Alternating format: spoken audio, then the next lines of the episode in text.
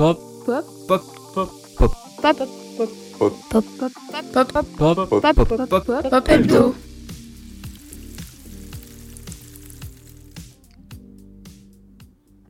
Bonjour à toutes et à tous, nous sommes ravis de vous retrouver pour le premier Pop Hebdo de cette nouvelle année, et pour cette occasion je suis avec Enzo. Bonjour à tous. Sans plus tarder, voici les titres. Aujourd'hui nous parlerons politique avec au programme le remaniement du gouvernement, les élections présidentielles de Taïwan et la situation critique en Équateur. Pour terminer, nous aborderons le succès d'un film français à l'international avant de conclure avec l'actualité sportive de la semaine. La semaine dernière, afin d'insuffler une nouvelle dynamique à son dernier mandat, Emmanuel Macron a décidé de remanier le gouvernement suite à la démission d'Elisabeth Borne. En effet, il a misé sur la jeunesse en nommant Gabriel Attal Premier ministre. Ce dernier est ainsi devenu le plus jeune Premier ministre de l'histoire de la République française à 34 ans seulement. Et ce vendredi, après 18 heures d'attente, Gabriel Attal a procédé à la composition de son gouvernement en choisissant un gouvernement resserré autour de 14 ministres issus majoritairement de la droite. Parmi eux, on note les retours inattendus de Rachida Dati, qui a été nommé ministre de la Culture et qui a été viré dans la foulée de son parti Les Républicains par Éric Ciotti, ainsi que celui de Catherine Vautrin, qui est devenue ministre du Travail, de la Santé et des Solidarités.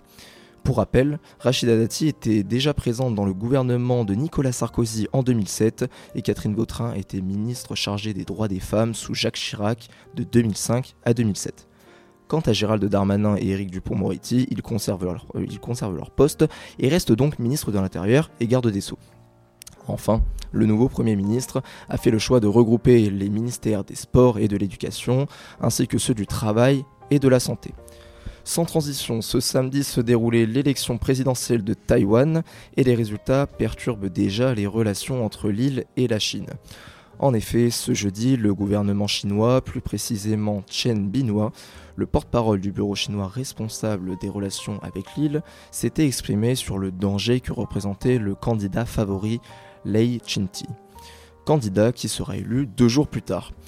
Ancien vice-président mais aussi issu du DPP, Parti démocratique progressiste, Lei Chinti ne plaît pas à la Chine étant donné qu'il veut garder l'île indépendante. En effet, si la Chine fait pression sur Taïwan pour une réunification, considérant depuis 1949 qu'elle est partie intégrante de son territoire, Lei Chinti promet de se défendre des menaces faites par celle-ci. Ce dimanche, c'est eux qui s'expriment cette fois et demandent à la Chine de respecter les résultats de leur élection. Cette élection avait été et est toujours suivie de près par la communauté internationale du fait de ses enjeux diplomatiques. Dès lors, au-delà de la Taïwan, euh, cet événement a aussi entaché les relations déjà conflictuelles entre les États-Unis et la Chine. C'est ce qu'illustre la réaction de Anthony Blinken, euh, chef de la diplomatie américaine, qui félicitera le nouveau président de Taïwan ce samedi sur les réseaux sociaux X. Cette semaine, le cinéma français a été mis à l'honneur aux Golden Globes. Le film Anatomie d'une chute, réalisé par Justine Trier, a reçu deux récompenses lors de la cérémonie s'étant déroulée à Los Angeles dimanche dernier. Ce drame policier, tourné dans les Alpes françaises, a remporté le titre de Golden Globe du meilleur film en langue étrangère et celui de meilleur scénario. Avec 1,5 million d'entrées dans le monde et de multiples nominations pour les meilleures récompenses cinématographiques, Anatomie d'une chute est désormais propulsé dans la course aux Oscars en mars. Et ce, malgré la polémique qui avait touché la réalisatrice française après son discours à Cannes où elle avait étrié, je cite, le pouvoir décomplexé de Macron et une ministère de la Culture qui casse l'exceptionnel. Le président de la République s'était alors retenu de féliciter la réalisatrice pour sa palme d'or. En Amérique latine, l'Équateur s'enfonce au fil des jours dans une crise sécuritaire imprévisible. Après avoir décrété l'état d'urgence lundi dernier, le président Daniel Noboa a reconnu que son pays était plongé dans un conflit armé interne suite à l'évasion de Fito, un chef d'un gang de 8000 hommes extrêmement puissant dans le pays, qui a été condamné à 34 ans de prison. Jusqu'à l'arrestation du criminel, l'armée est autorisée à opérer au maintien de l'ordre dans les rues et les prisons du pays où un couvre-feu a été déclaré entre 23h et 5h. Depuis, la panique s'est emparée dans une partie du pays avec des attaques au cocktail Molotov, des voitures incendies ou encore des tirs au hasard sur des policiers.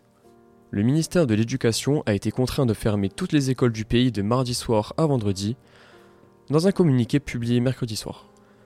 Le ministère français des Affaires étrangères a d'ailleurs exhorté les ressortissants français à adopter la plus grande prudence et à suivre avec attention l'évolution de la situation. Dans l'actualité sportive cette semaine, les Bleus démarrent timidement leur euro d'handball. Les joueurs de Guillaume Gilles avaient bien commencé en dominant la Macédoine du Nord 39-29 mercredi, mais hier soir, les tricolores ont été tenus en échec par la Suisse 26 à 26. Un match nul vécu comme une défaite pour les Bleus qui devront afficher un autre visage face à l'hôte allemand demain soir pour pouvoir accrocher la qualification. En rugby, l'Union Bordeaux-Bègles a écrasé les Saracens 55 à 15 en Champions Cup devant un public plein à craquer. Les Bordello-Béglés sont leaders de leur groupe et sont d'ores et déjà assurés d'être qualifiés pour les huitièmes de finale, tout comme le Stade toulousain qui a dominé Ulster 48 à 24. Autre victoire française ce week-end, celle du Stade Rochelet qui a étrié Leicester 45 à 12 à Marseille de Flandre et qui se relance pour la qualification qui se jouera sur le terrain des Anglais de Sale le week-end prochain.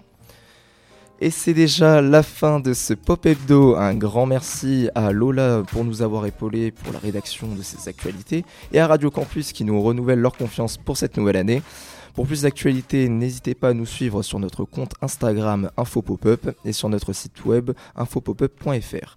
Passez une belle journée sur Radio Campus.